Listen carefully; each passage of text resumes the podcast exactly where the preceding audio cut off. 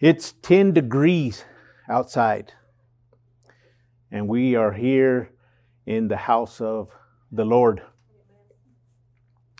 I made it, I made up my mind yesterday. Matter of fact, probably Friday.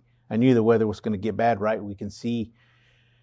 And I made up my mind since that day. The last time it snowed, I said, right, whether it snows, we're going to be here. We're going to open with, I mean, with every opportunity we have, we're going to open. So the house of God will be opened. And I made up my mind on Friday that we were going to open.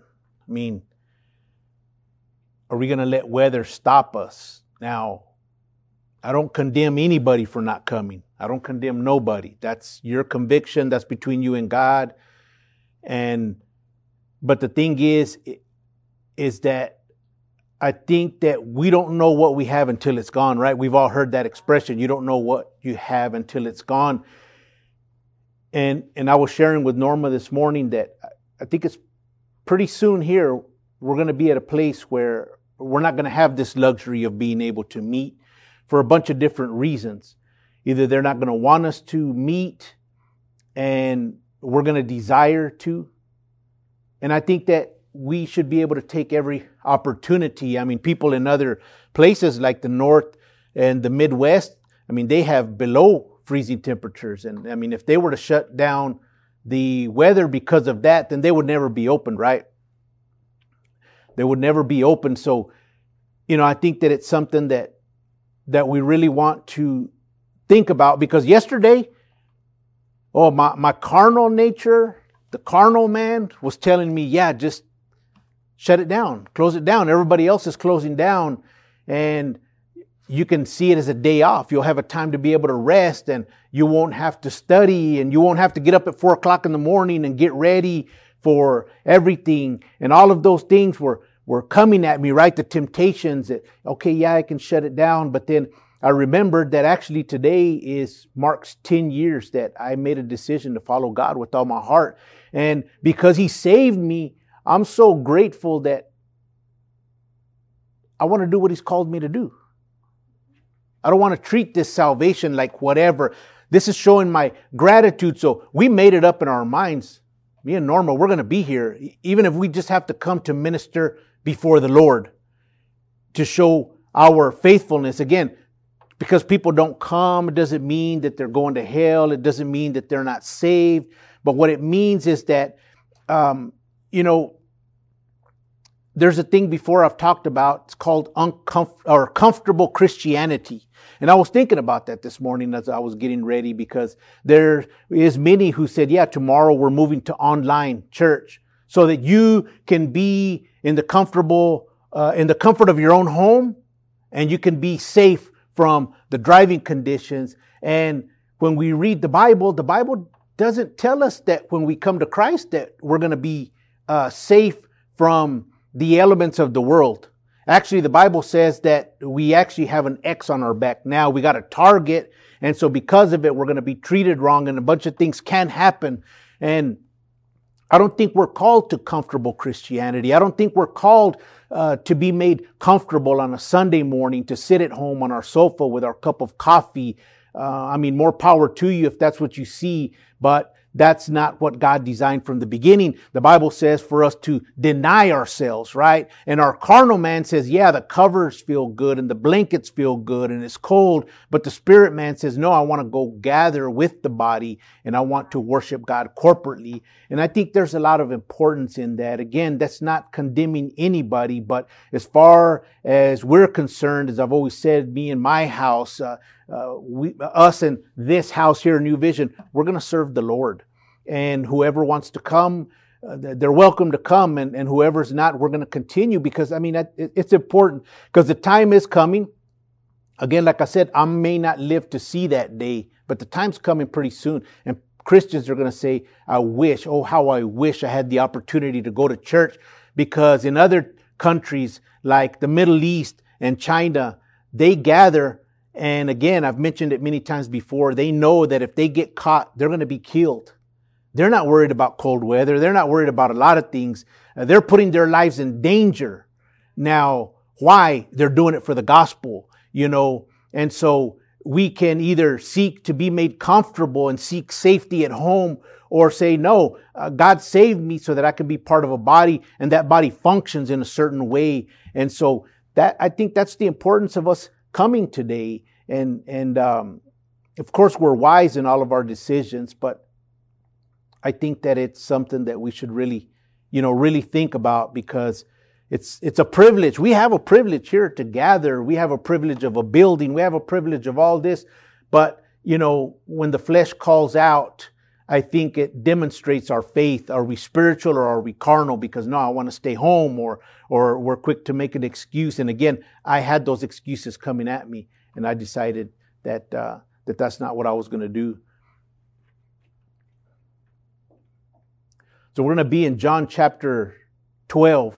Verse 42 says, Nevertheless, even among the rulers, many believed in him. But because of the Pharisees, they did not confess him, lest they should be put out of the synagogue. For they loved the praise of men more than the praise of God. Then Jesus cried out and said, He who believes in me, believes not in me, but in him who sent me, and he who sees me, sees him who sent me. I have come as a light into the world that whoever believes in me should not abide in darkness. And if anyone hears my words and does not believe, I do not judge him, for I did not come to judge the world, but to save the world. He who rejects me and does not receive my words has that which judges him. The word that I have spoken will judge him in the last day. For I have not spoken on my own authority, but the Father who sent me gave me a command what I should say and what I should speak. And I know that his command is everlasting life. Therefore, whatever I speak, just as the Father has told me, so I speak. Father, this morning we are thankful. We are thankful for a building. We are thankful for uh, heat, God. We are thankful for, God, the ability that you have given to us by way of properly working vehicles to get us here, God. You've given us warm coats. God, you've given us everything that we need so that we can be here in faithfulness to you. God, we know that we're not saved because we come to church. We come to church because we are saved, because we have believed in you, God, not superficially, but we know, God, that there is more there. And, and God, it's part of our pursuit after you. So this morning we pray and ask you that that through this word you would speak to our souls, God, as always, that you would give us understanding and revelation, God, so that through it all, through the application, we can glorify you and you alone. Father, we pray in the name of Jesus. Amen. So, one of the first things that we desire to do when we expound on the scripture, which is what we do every Sunday, is the first thing that we want to do is we want to make the most of God. We want to make the most of Jesus. What is the scripture saying about God? What is it trying to get us to understand? We, it causes us to look to Him, right? Because a lot of times we can get scripture and we can right away just go into it and try to put it in our life and, and cause it to, to point to us, but we really want to see Christ first through it all. And then after that, uh, what it is that he's saying and declaring, and then we want to use it lastly as an application. Now, how can we apply it to our life? And we can only learn how to apply it properly when we know what it really means and what it really says. Now, today we're, uh, at the end of it, we're going to look at something called the weight of words because I think that it is something that we're definitely going to see here that Jesus is talking about. And so we'll talk about that uh, toward the end, but it says that many believed. And so we would ask this morning, well, what is it necessarily to believe, right? Because a lot of people say, well, believe, and it's just a, a word that's just tossed around and it's just shallow. And, and believe is basically the same word for faith. It's the Greek word pisteuo, which means to be persuaded or to think to be true. To be convinced or to put one's trust in. So you and I were persuaded. Persuaded of what? Persuaded that God is the only God. He's the living God. That uh, He sent His Son, Jesus Christ, who is God, right? John chapter 1, uh, the Word became flesh. Uh, the Word was God. And that He died as an atonement for our sins. We believe all of those things. We're persuaded. We're convinced of it. And so we're convinced because of that, that everything that scripture says, it applies to us. Not only certain parts, but every single thing. But we see here that among the rulers, a lot of them believed, but they did not confess. This means to profess or to declare or to even acknowledge. So think of somebody saying, Hey, uh, you meet a guy or a girl, you want to go steady. Yeah, we're going steady. You make this decision and say, yeah, it's me and you. But then you go into public and he acts like he doesn't know you or she acts like she don't know you. You wouldn't be too happy about that. And it's basically the same type of thing that was happening. Um, they weren't acknowledging Jesus Christ. Oh yeah, they might have acknowledged the miracles that he did and, and, and a lot of the things that he did, but they weren't acknowledging what the words that he had to say to them. This means, this word means to confess. It means to say the same thing as another. It's the Greek word that comes from, it's a, it's a two-part Greek word. The first one is, uh, homo, which it means the same or together, and of course, logos, the word of God. Homologeo is where it means to confess. They were not confessing. Romans chapter 10, verse 10 says, For with the heart one believes unto righteousness, and with the mouth confession is made unto salvation. Now that scripture, uh, people grab it a lot, right? And they say, well, with the heart one believes and with the mouth confession is made. So they believe, okay, if you just say that, uh, God, I surrender to you, I'm going to follow you, then basically you obtain salvation. But it says first that who, uh, the heart, with the heart one believes. Now the heart is your mind and your will and your emotions. So it's not necessarily something that just happens one time, but it's something that you make a decision, like you make up the decision to go to work or to do a certain task during the day. And then you say, Hey, I, I committed to it. I'm going to finish it out. Why? Because I said I was going to do it. People who go to college, it gets difficult, but you don't quit just because the homework is hard, right? You continue and you finish because you made up your mind. Now, this all happens through one word that we talk about a lot. It's called repentance. Now, repentance is something that happens up here. You make up your mind in here, and it's so much so that it generates to the heart, and you turn away from the things that uh, that you did that went against God. Even your way of thinking about God, it changes. This is the same confession that saying they did not confess. So it's not just simply saying it from your mouth, but it comes from your heart as well. Now, upon looking at all of scripture, we see that it all works together, the mind and the heart, but it starts here and then it goes to the heart. And then what comes out of our mouth comes from the heart, right? Jesus said, out of the abundance of the heart, the mouth speaks. What's really in here is what speaks.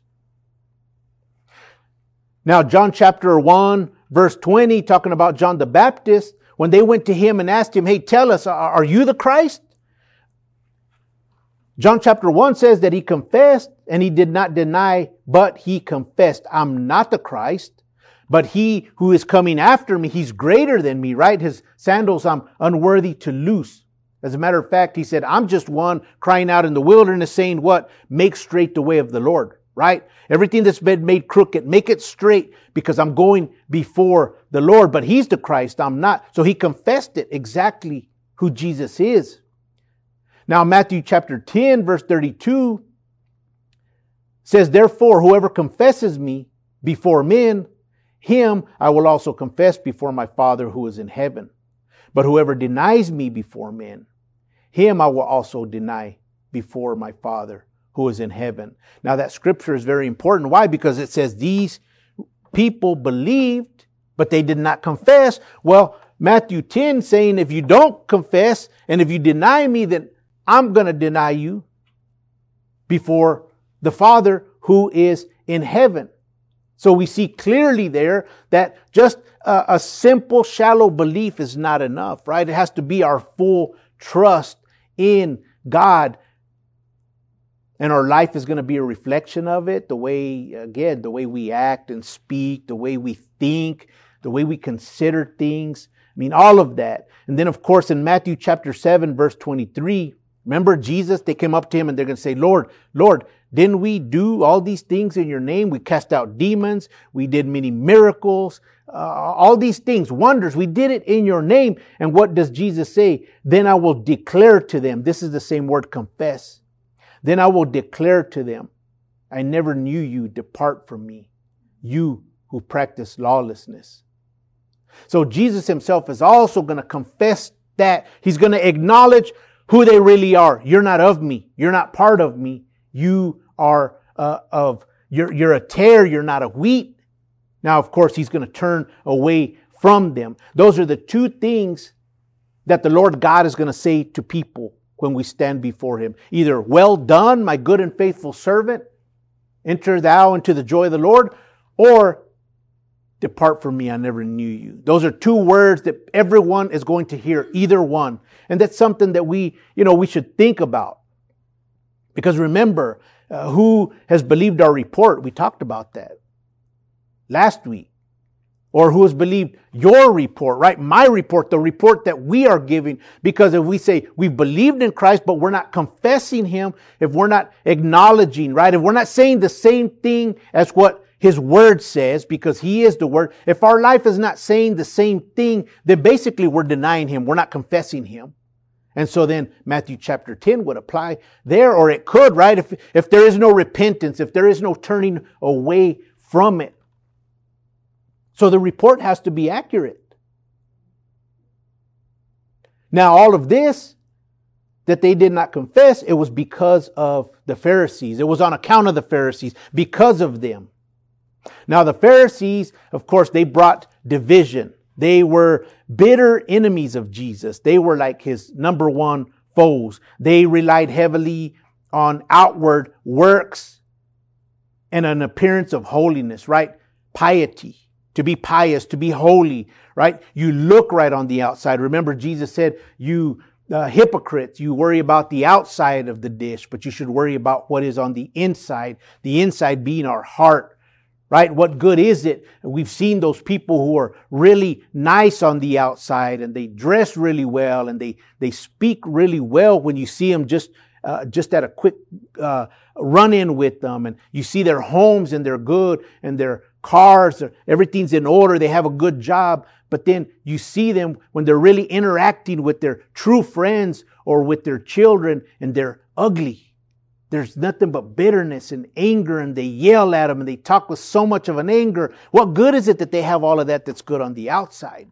That is the type of, uh, of uh, modern type Pharisee, if you will. And there is a lot that, that that we can see out there, right? I mean, we can read the scriptures and we can pray and, and we can pray really good. I mean, we can bring up some really good points in prayer and we can have a lot of revelation and a lot of understanding of scripture. But if our heart is not right, if our heart's not been transformed, if our heart is not in Christ, then basically we've just become a modern day type Pharisee. And we always are critical about other people and what they do and how they do it, and that's not right, and and uh, and whatnot. And it's very easy for us to fall there, and that's why we need to stay close to the Lord. Now, the, they had the fear of the Pharisees. Why? Because they had fear of being put out of the synagogue. Remember the blind man, the parents, they were fearful. They didn't want to get put out of the synagogue. It means to be excommunicated, to be thrown out. Why would they have been thrown out of the synagogue? Because they were not saying the same thing as the Pharisees. So therefore, if you don't say the same thing, then you're going to be thrown out. But are we called as Christians to say the same thing as the Pharisees or to say the same thing as anybody else? No, we're called to say the same thing as what the Word of God says. And that's our number one charge. John chapter 16 verses 1 through 4 will be approaching there soon, but Jesus says, He's talking to his disciples. This is right before he's going to be crucified. And he says, These things I have spoken to you, that you should not be made to stumble. They will put you out of the synagogues. Yes, the time is coming that whoever kills you will think that he offers God service. And these things they will do to you because they have not known the Father nor me. But these things I have told you that when the time comes, you may remember I told you of them. So obviously, Jesus is clear. They're going to throw you out. They're going to treat you ugly. They're going to try to kill you. And as a matter of fact, when they do that, they're actually thinking that they're doing God a service, but they're doing Him a disservice. Now, the only reason somebody is doing that is because they have not known the Father or Jesus. The only reason somebody is, is ugly, right? I mean, again, they know everything. They got everything on point. They don't never miss a Sunday service, but they're really ugly inside their heart. There's only one reason, and that's quite possibly because they have yet to know Jesus as Savior. They have yet to know God as who He is.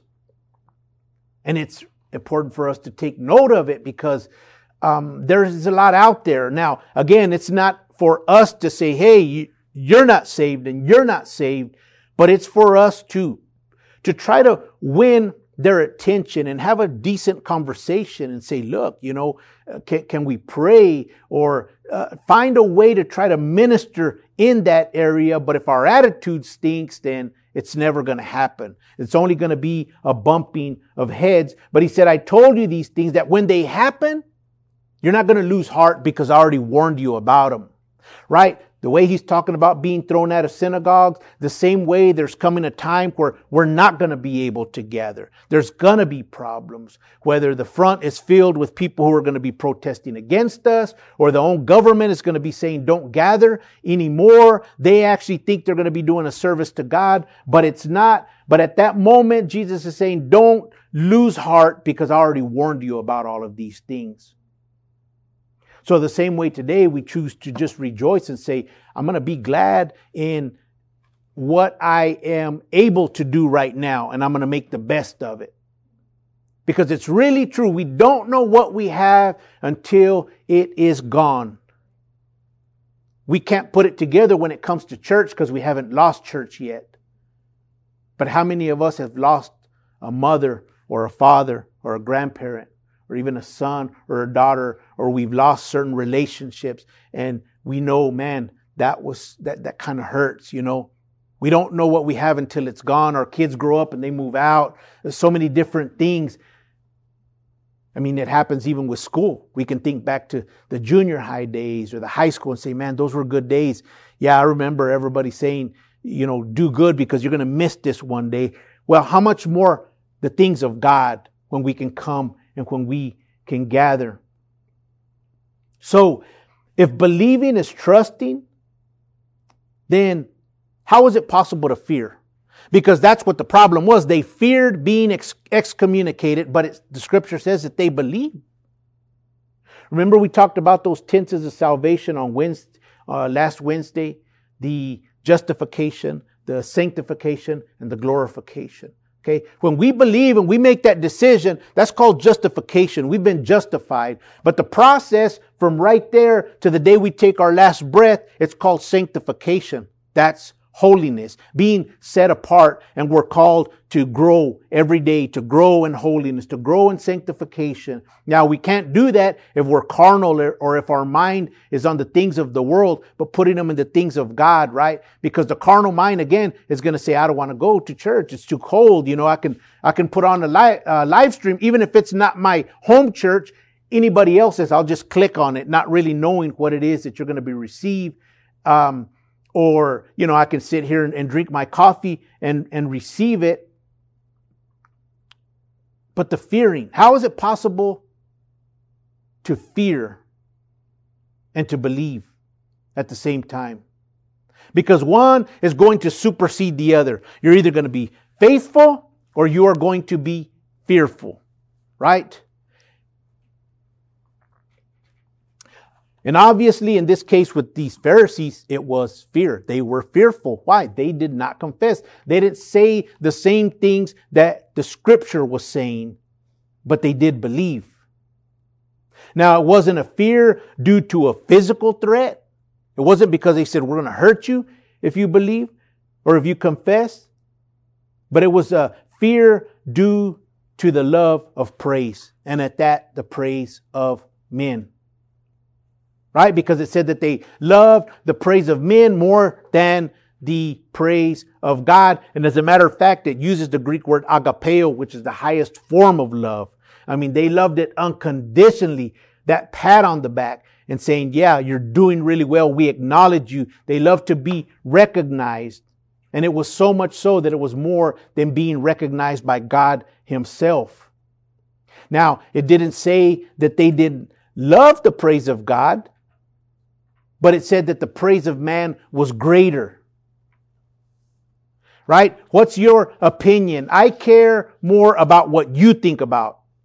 Pharisees, leaders, other people, pastors, preachers, brothers, sisters. I care more about what you think about rather than what God thinks about. Same way this morning. Because I'm sure somewhere along the line, someone may probably have something to say because we met today. How can that guy be a pastor and encourage his congregation to go show up for church? Doesn't he care for them? But see, I don't care for the praise of men. I care for the praise of God. Now, if we're doing something for God, do we not think that God will keep us or God will give us favor? And let's say that, uh, God forbid, something did happen. Do we not think that God allowed it and He will see us through it? It all goes back to trusting God or being in fear. Do we have chains of fear or are we free with our faith? We have to love the opinion of God, what God thinks of us more than what people think. And that comes to, you know, you can even go as simple as Facebook posts or things that we say in public because there's always people and you can see it real quick. You talk about God and they get disconnected. They don't want to hear about God. And so some people will tone it down and say, okay, I'm not going to talk about it anymore. But we have to love the praise of God a man by the name of John Trapp who lived in the 1600s. He's a Bible commentator. He said of the praise of men when it comes to this actual scripture right here. He says, What is the praise of men other than a little stinking breath? That's all it is. I mean, we see it as, oh, you know, they're picking up our collar and we feel great and pompous because they're talking well of me. John Trapp says, it's nothing greater than smelly breath. That's all it is. And that's pretty sad when you think about it because you are so excited about that that is equated to smelly breath because there's what it means is there's nothing behind there. There's nothing really tangible. There's nothing that we can stand on. It's nothing that we can grab a hold of and say, Hey, this I can take to the bank rather than the praise of God. When God looks at us, right, and says, this is my servant in whom I'm well pleased or remember, well done, my good and faithful servant enter into the joy of the Lord. That's what we all want to hear. That's why we are following after God. So it says that Jesus cried out and said, uh, He who believes in me believes not in me, but in him who sent me. And he who sees me sees him who sent me. Now, this was a, he, he said it loud and with authority. It says that he cried out. This is like the loudest form to cry out. He said it loud and it was authoritative about believing. Now, in this world, we've heard the phrase, seeing is believing, right? But l- listen to how Jesus worded it. He said, He who believes in me, and then he who sees in me. Because in the things of God, it's about believing is seen. Because when we believe in Christ, when we believe in the things of God, then we're able to see the reality of everything that scripture talks about.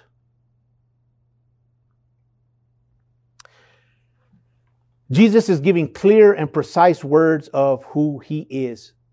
I mean, he's not making it any more clearer to these people here. I'm God. I, am the God of the Old Testament, the one who saw your forefathers through the wilderness and, and all of, all the way until now. I'm me. I came in flesh. Here I am. I'm the one that was talked about.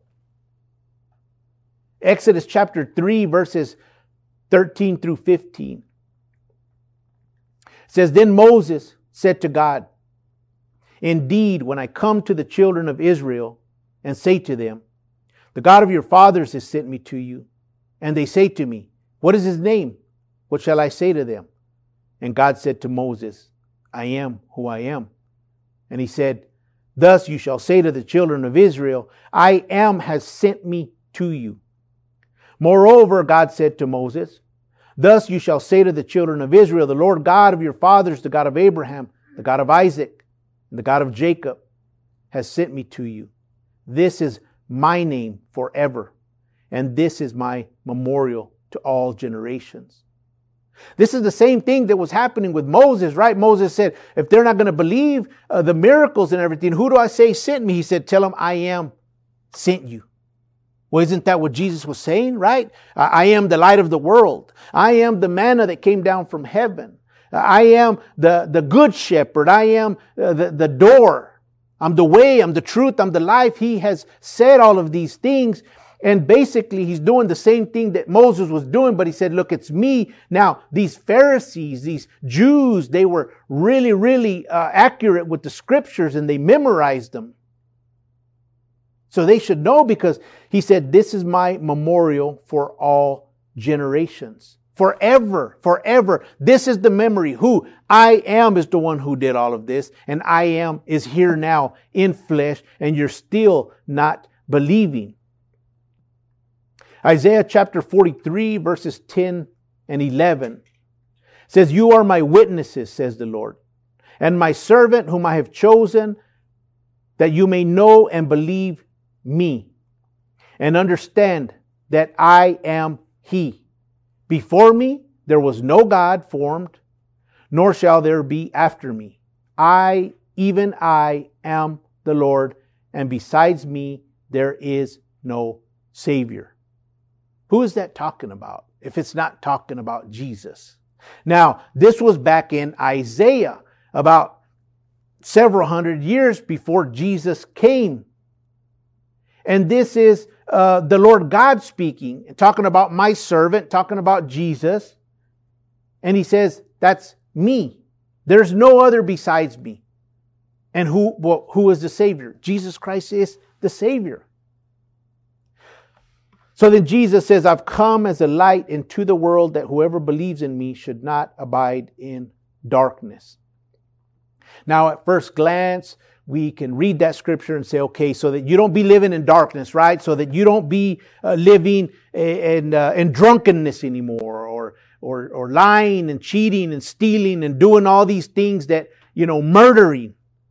That's the type of darkness that this is talking about. To, to uh, not abide in darkness doesn't simply mean all of those things. It's not the obvious works of darkness. But the word means that it's a the dark it's a the darkness due to the want of light. If you want to get a little more precise, for those of us who sometimes think that it doesn't apply to us because I don't drink no more, I don't party no more, I don't do those things. But this darkness can also mean the ignorance of divine things and the wickedness that's associated with that ignorance. You know, the other day that I, I, was sharing with, with Norma, I was trying to make an example. We uh, going down the road and if somebody pulls us over, a highway patrol or a police officer, and he says, you were going 50 and the speed limit is 40. Now we can turn around and say, I'm sorry, officer, I didn't realize that it was, that it was a 40. Our ignorance of the law is no excuse we're still going to be guilty and we're still going to have to pay the fine. Because it's up to us to be observant of the street signs to know what speed we should be going. Now, it's the same thing in the light because he said, I've come as a light into the world, that whoever uh, believes in me should not dwell in darkness. If you have believed in me, if you have fully trusted in me, then you shouldn't be uh, dwelling. You shouldn't be abiding. You shouldn't be lingering in the darkness, in a place of ignorance when it comes to the things of God. The place of not knowing. Oh, I didn't know that the scripture said that. Or I didn't know that that's not what it meant, but it meant this. Uh, that applies to us. Uh, obviously, yes, the other things as well, the drinking, the partying, all those things, but let's put those aside because even, even the people out in the world know that those things are wrong. But what about the things of God? That's what it is talking about. And then, so if we don't know, then that ignorance is going to cause us to do what the Bible would say wickedness. Anything that is not pleasing to God, anything that doesn't operate in the manner of God, the Bible would consider it wickedness. If we're lazy, if we're slothful, if we don't want to read our Bible, if we don't want to uh, do those types of things, drawing closer to the Lord, that is wickedness in the sight of God. But what does light do? Light exposes the darkness and it shows us. It's showing us everything in this room. It's showing us the colors of the walls. It's showing us the color of the carpet and the chairs. And, and it shows us everything where now we can read, now we can perceive and understand. Oh, there's a doorway so that I can go out through there. Uh, there's another doorway that'll take me over here. And we start to see these things that we understand. Oh, there's a fire. Oh, there's a fire extinguisher. I can go grab it. But if it was dark, we'll never grab that fire extinguisher. So guess what? The place is probably going to burn down before we can get to that fire extinguisher. See, when we're operating in darkness, when we're dwelling in darkness of the things of God, then we're not going to know how to conduct our lives because we are not necessarily seen through that light of Christ. Well, it shows us about God who Jesus Christ really is. And the second thing that we desperately need Him. The same way we need light in here. I mean, we probably wouldn't have a service at all or a very good one at that if it was dark and we didn't have electricity, we didn't have light. We need it. The same way we need Jesus in our lives. Now that light, again, isn't just so that we can conduct, but it's how we conduct our lives. Hey, don't go there. Don't hang out with that group of people. Don't watch that. Not because you can't, but because it's probably not good for you the result is not going to be good. So the lack of desire to engage in the drawing closer to God could often be tied to abiding in darkness. That's a real important point. The lack of desire. Yeah, I don't feel really like I want to read the Bible. I don't feel like sitting alone in devotional time. I don't feel like praying or meditating on the Word of God. I don't feel like getting up early enough so that I can show up to church on time, but I'm good with showing up 10, 15 minutes late. I don't feel like standing for worship. Those kinds of things. That's a lack of desire. That's a lack of drawing closer to God. And you can usually tie it to abiding in darkness. Jesus said, I've come as a light to the world and to the world. So that if you believe in me, you're not going to be doing that. So that's another reason when you know, has your faith been true and authentic? Is it real? Because if it is, you're going to desire to draw closer to God. Snow's not going to stop you. Nothing is going to stop you. You're going to continue to try to draw closer to God. Trust results from dwelling in the light. What we can, what we can see or understand Fear results from dwelling in darkness, what we cannot see or understand. Now, we're not talking about a physical scene. That's important to note. Okay. Second Corinthians chapter 5 verse 7 says that we walk by faith and not by what? Sight. We don't walk according to what we see. So it's not a physical scene. But Hebrews 11 says that faith is the substance of things hoped for, but the evidence of things not yet seen. So we actually focus on the things that we cannot see, but when we're doing it in a spiritual manner and we're trusting in God, we're able to see through perception and understanding. I know exactly what you're talking about now. That's going to result in trust. If we focus on the things that we can see, but we still don't really understand, then it, it results in fear. I have come as a light into the world. Isaiah chapter 49, verses 6 and 7. Indeed, he says, Is it too small a thing that you should be my servant, to raise up the tribes of Jacob, and to restore the preserved ones of Israel?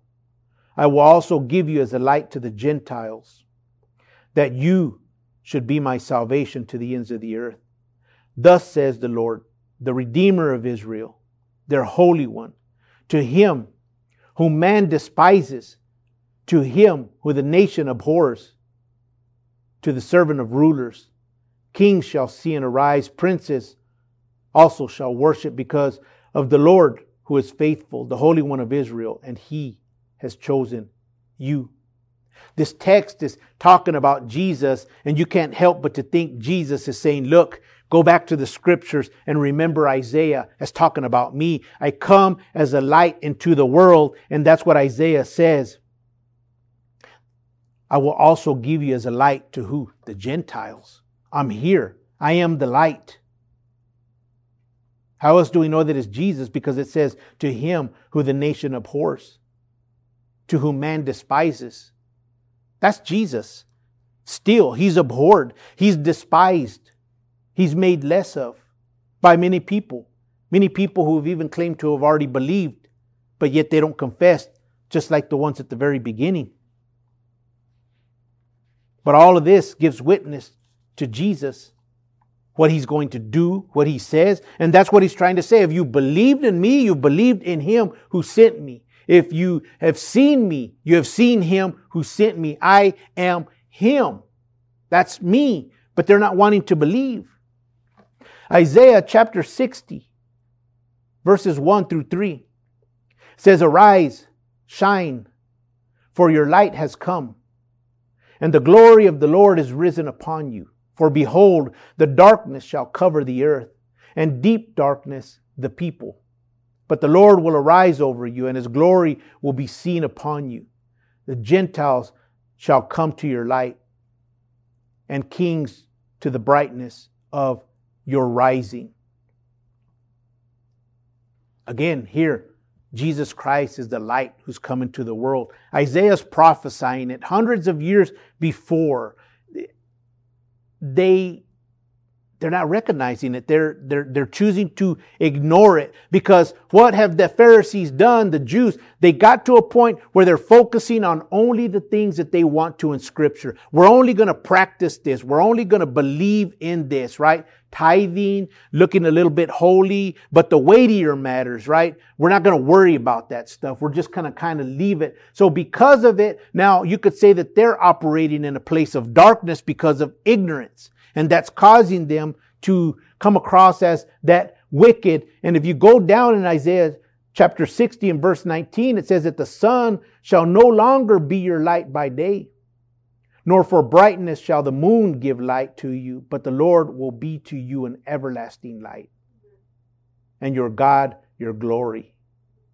Now, Revelation tells us in the new heavens and the new earth. I mean, have you ever thought about this? There's not going to be a sun or a moon.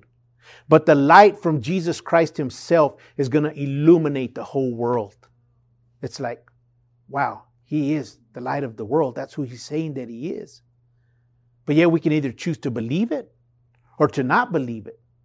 Now, somebody's going to come and say, well, how can you believe that? I mean, you can't even see. Of course, Hebrews 11 says that faith is the evidence of things not yet seen, but those that are hoped for. And that's what we hope for.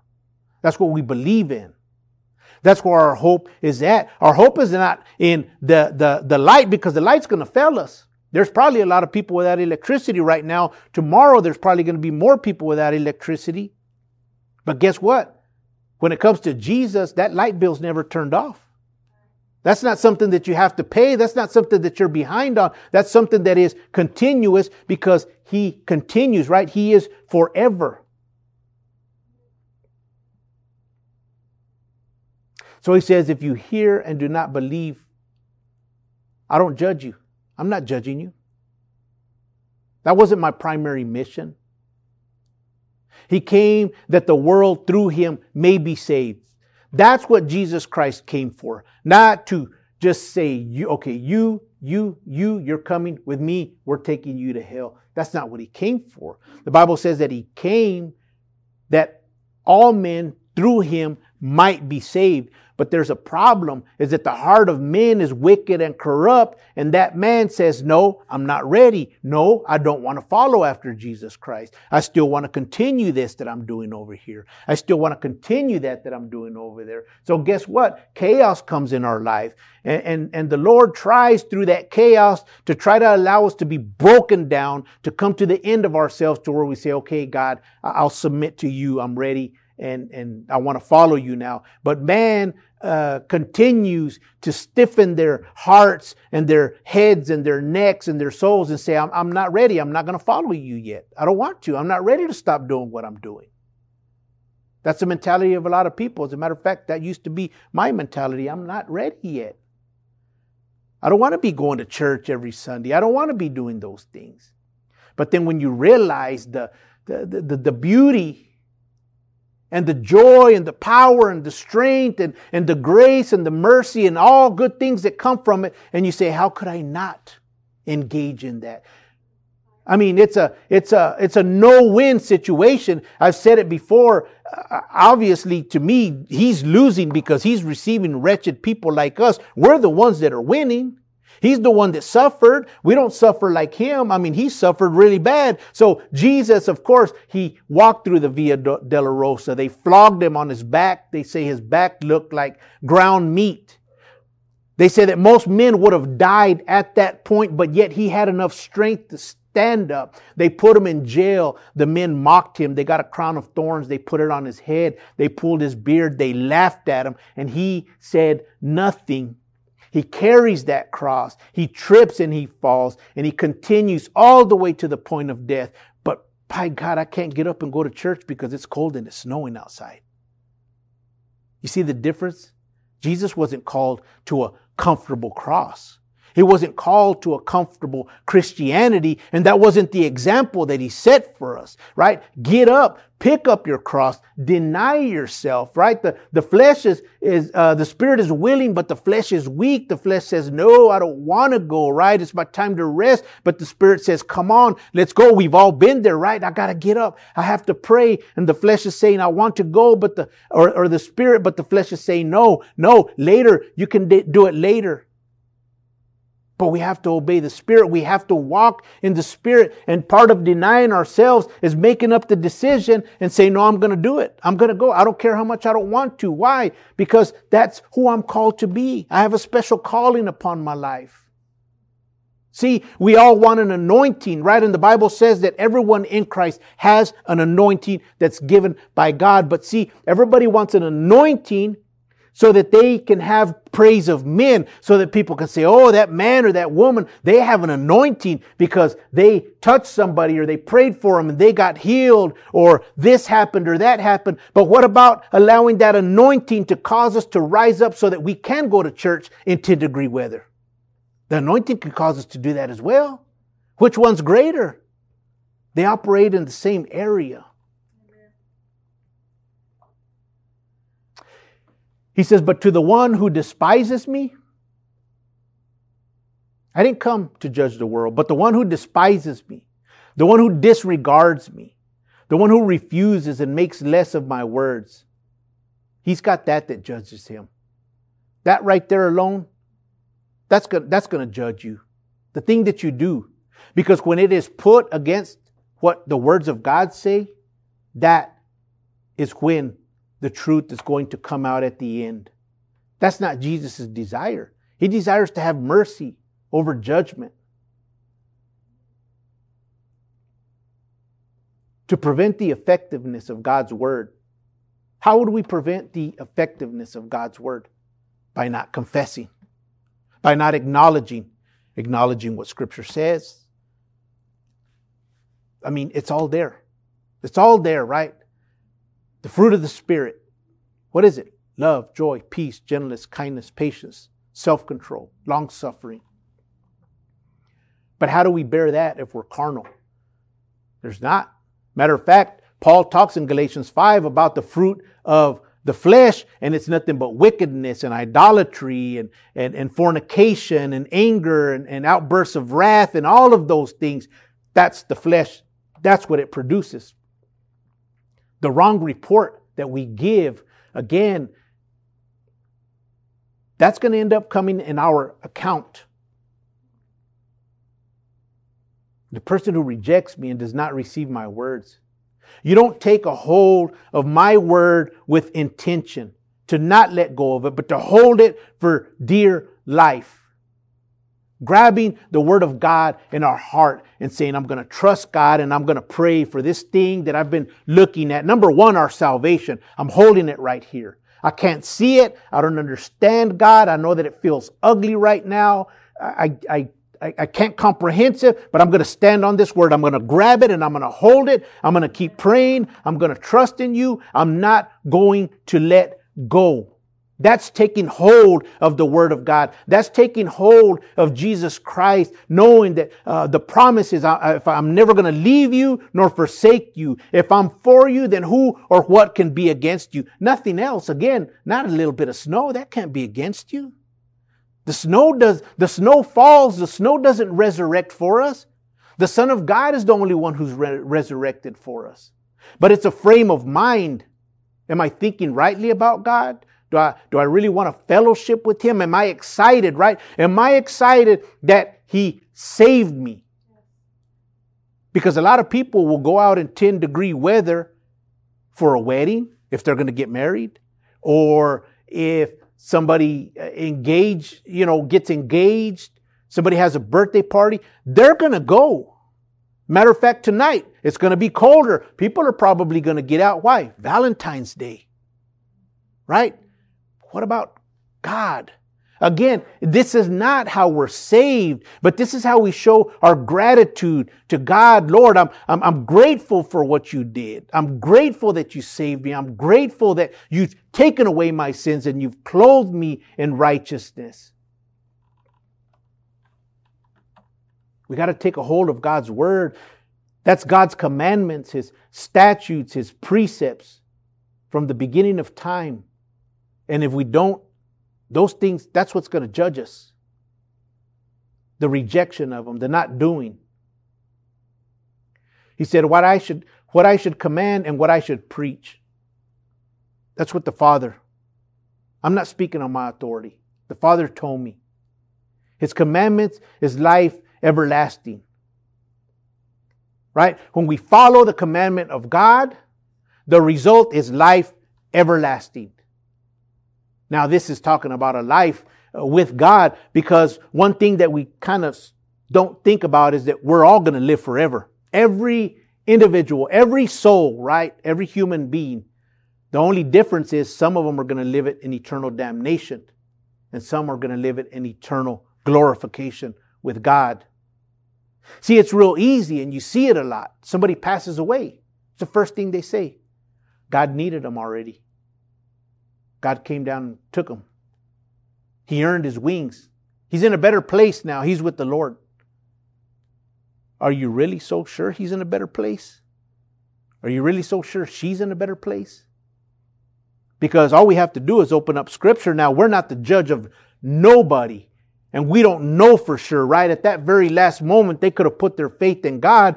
But when we see uh, a, a person's life that is not for God, who gives us the authority to just so quickly say they're, they're with the Lord now? See, I think that we need to sometimes maybe stop making excuses for people. Because we make a lot of excuses and we say, well, they know God. They've given their life to God. And I think the number one area where we make a lot of excuses is when it comes to our kids.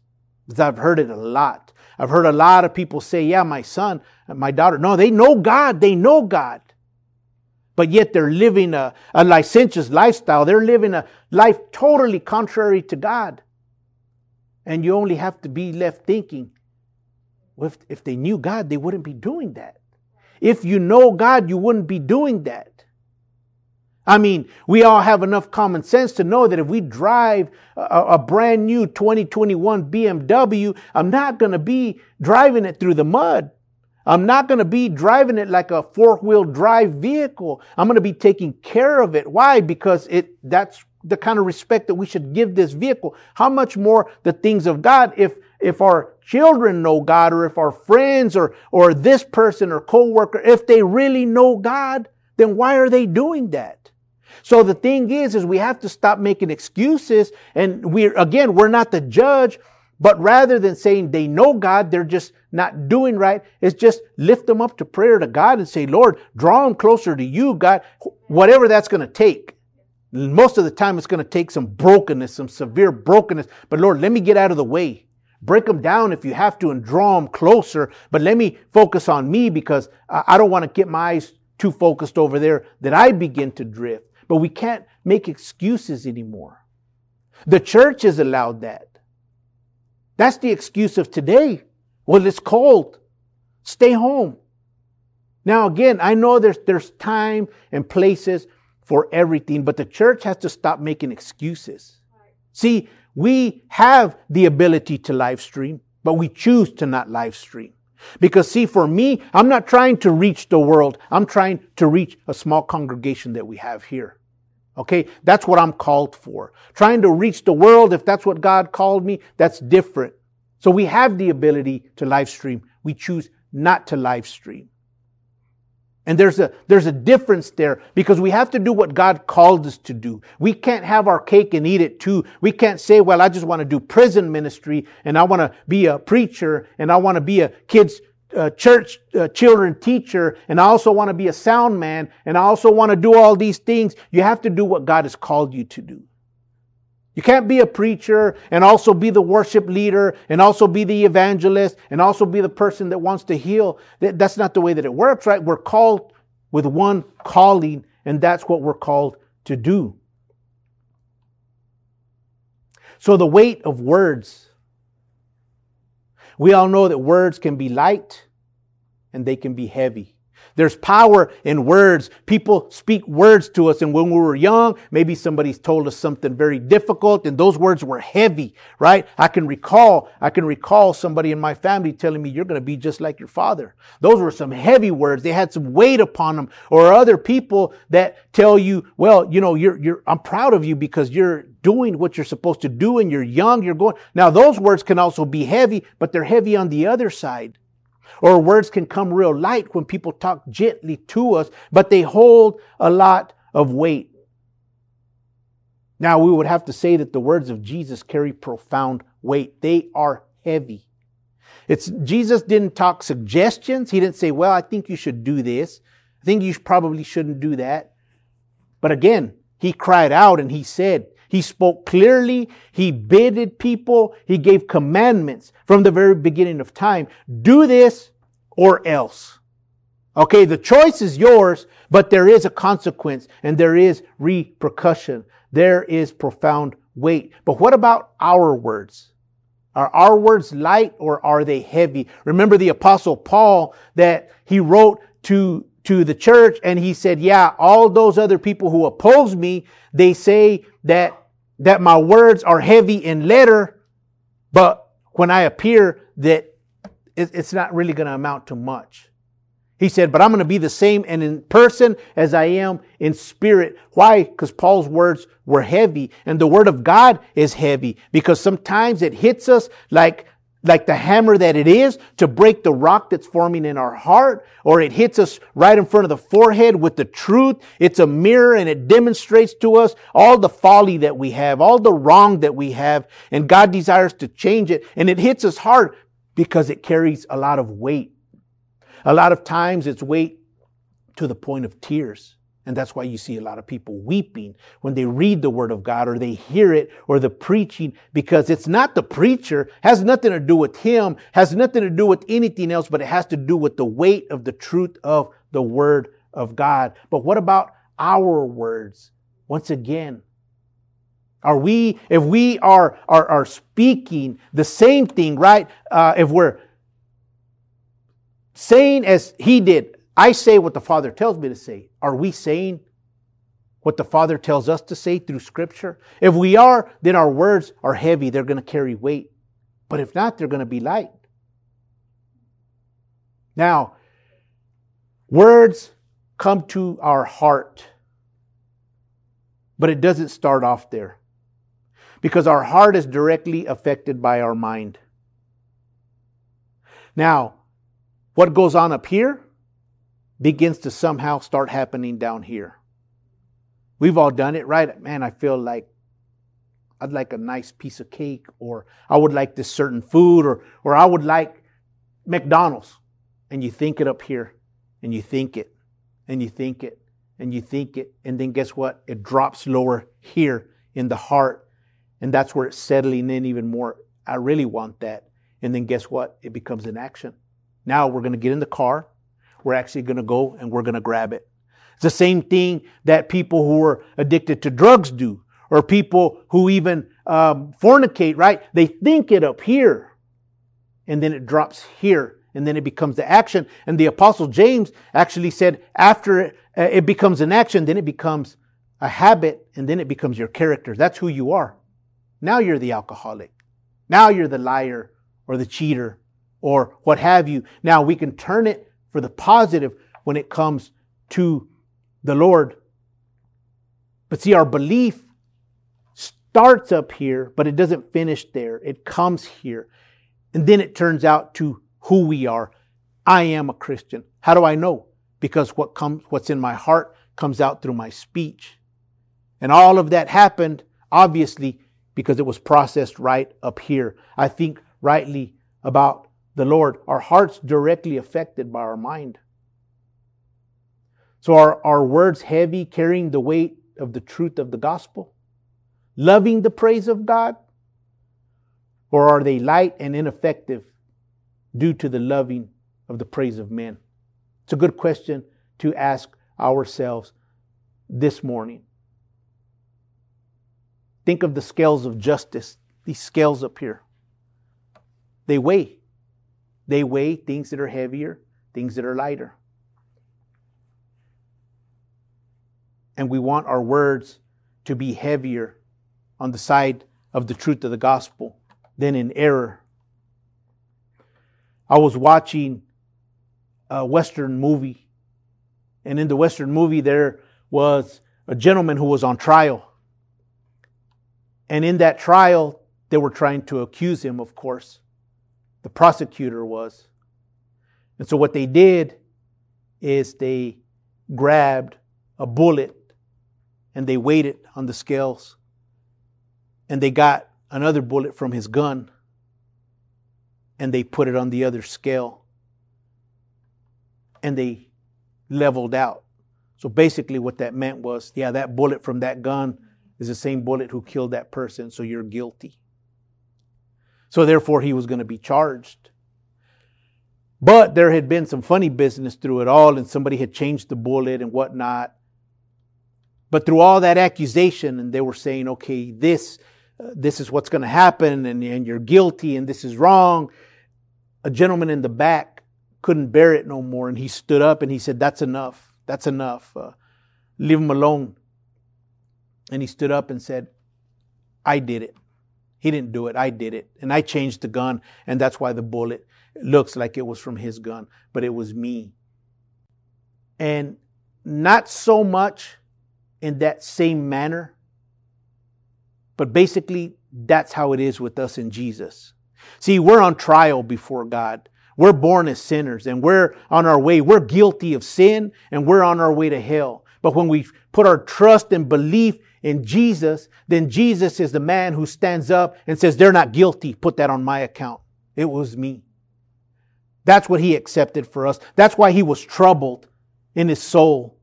That's why he was sweating drops of blood because he endured that for us so that we wouldn't have to undergo it. Now, when we realize that, say, that's why I love God. That's why I pursue after God. That's why i am I'm, I'm ready and willing to go out in crazy weather to go follow after God. That's why I believe is His word. That's why I want to draw after Him because of the things that He's done. That's the message of the gospel. God desires to be the one who says, no, don't put that on their account. Put it on mine. But He can't do it until we believe upon Him. And we can't truly believe upon Him until we confess Him, until we acknowledge Him, until we don't, uh, until we make more of His Word and not less. It's not about a comfortable Christianity. It's going to be a difficult Christianity, right? He said, carry your cross. Now, I've said before, the, the time is here where we need to not wear the cross on our necks no more. We need to take that cross off and we need to carry the bigger cross and we need to have it nailed to our souls, denying ourselves. It's going to be difficult, right? But isn't one of our promises that we can do all things through Christ who strengthens us? That's the promise that is for us. So yes, I can do that. Oh, of course, uh, I can go to church in 10 degree weather. Yes, I, I, can read the Bible even when I feel tired. I can do all these things. And yes, even in the future, I can endure um, big time persecution to the point of death because Christ will give me strength to see me through it. And if God's allowed it, then I need to just trust God. But see, our story doesn't end there. Why? Because I'm going to wake up, but I'm going to be standing next to the Lord. Do we really understand that and realize that? Because that's the whole importance. Because everything else is going to fail us. Again, remember those kids, they're going to fail us. Right? We're, we stop making excuses. Take your eyes off of them. Yes, we pray for them, right? We don't just throw them aside, but we pray for them. But God, my focus is on you. Right? And, and, and, and we continue to pray for them, but our hope is in God. And that's what causes us. So this morning, the thing would be do we believe but also confess? Or do we believe but not confess out of fear for different other things? Because I don't want people to think that, oh, they're too holy or, or they're too radical because, you know, they do things that just the normal person wouldn't do. As a matter of fact, as Christians, we are out of the ordinary people. We're not the same as everybody else. Uh, we're going to probably, we're called to love like nobody's business, to love people like nobody's business, to forgive people like nobody's business, to be merciful. And when the world sees that, they're going to say, You're crazy. I wouldn't do that. They don't deserve it. And our response to them has to be, You know what? I give it because I didn't deserve it either, but God gave it to me. And because of that, I'm going to give it in return. God, we thank you for the God, the opportunity to be able to be here, to gather, God. Oh, today may be 10 degree weather, God, but we know that when we stand in your presence, God, we won't even have to be worrying about temperature because everything is going to be so wonderful and bliss.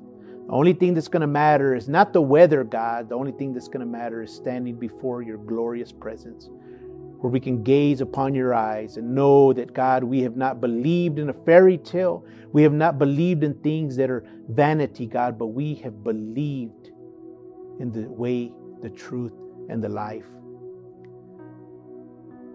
But, God, on our journey, while we make it there, will you help us, God, that we would believe but not stop there, but that we would also confess.